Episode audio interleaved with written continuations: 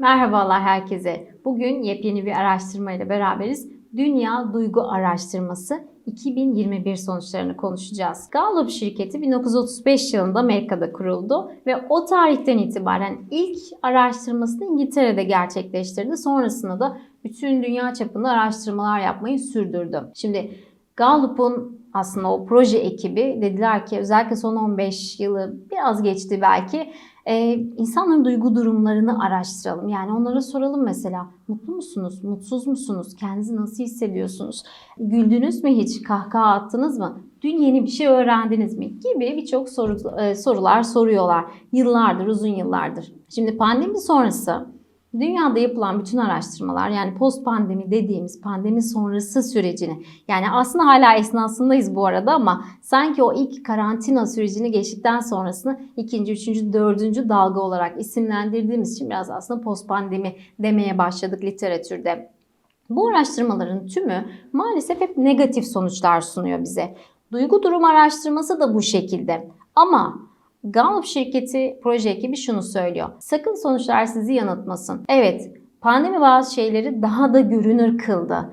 Daha olumsuza doğru götürmedi. Bu sorunlar zaten vardı. Neydi mesela bu sorunlar? İnsanlar genel anlamda hayatlarında memnuniyet duymuyorlardı. Bir memnuniyet düşüklüğü vardı hayatlarında. Veya gelir eşitsizliği vardı veya ırkçılık vardı veya genel anlamda insanların birbirlerini anlamakla alakalı iletişim kurmakla ilgili zaten bir e, sıkıntıları vardı. Ne oldu? Pandemi birçok alanda, örneğin teknoloji alanında yaklaşık 8 yılda gerçekleştireceğimiz atlamayı 1,5 yıl içinde gerçekleştirdik. Veya eğitimde veya diğer alanlarda, medya alanında veya sosyal ilişkilerdeki o zaten gidecek olan, yakın gelecekte bizim karşılaşacağımız, karşılaşmayı beklediğimiz alandaki o tüm ilerlemeli, tüm o fütüristik yorumlamalarımızı biraz daha yakına çekti. O yüzden Gallup'un duygu durum araştırmasını okurken şunu bize söylüyorlar. Evet 2021 sonuçları çok da parlak değil ama bu sadece pandemiyle ilgili değil. Zaten dünyanın birçok noktasında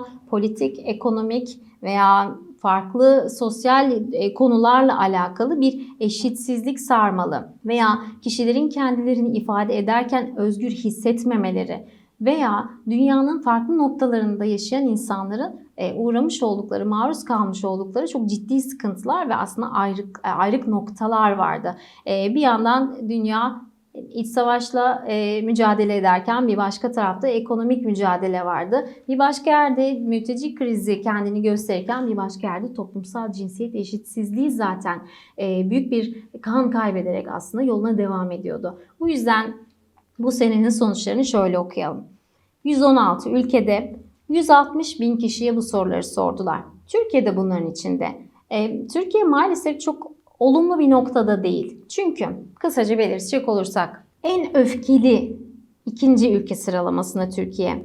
En az eğlendiğini söyleyen de ikinci sıralamada. Yani bu arada lütfen 116 ülke olduğunu da bir yandan hatırlayalım.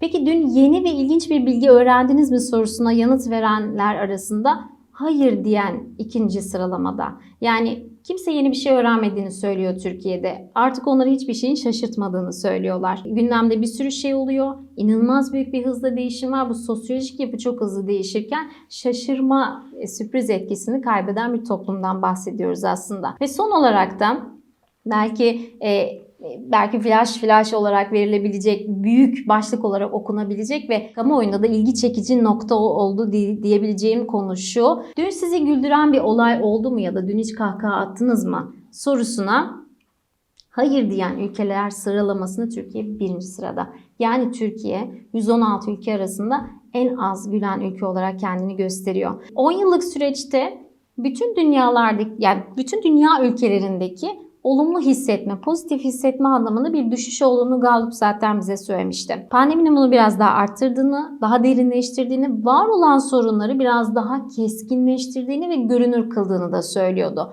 Ama bir yandan sadece Türkiye ölçeği için konuşacak olursak 2017'den bu yana insanların e, bu verilen cevaplara çünkü her sene aynı sorular soruluyor.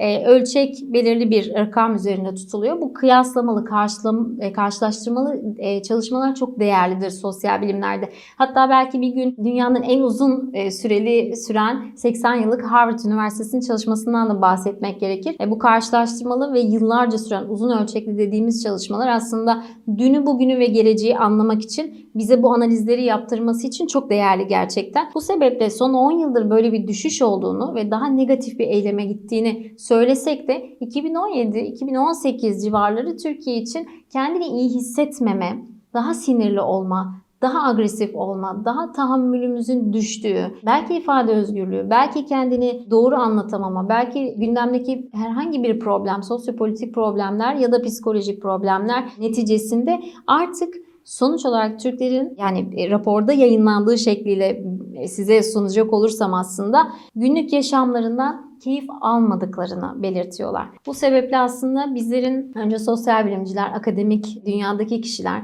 sonra gündelik hayata destek sağlayan yerel idarelerden tutun merkezi idarelere kadar, gencinden yaşlısına kadar farklı sosyodemografik sınıflardaki herkesin bir araya gelip bu konuyla ilgili ne yapılabileceğini bir an önce düşünmemiz gerekiyor. Yoksa Böyle bir başlık belki şu anda bu videoyu izlemeniz için en az gülen ülke Türkiye başta ilgi çekici gibi dursa da uzun vadede maalesef bizler için çok iç açıcı olmayacaktır. Teşekkürler.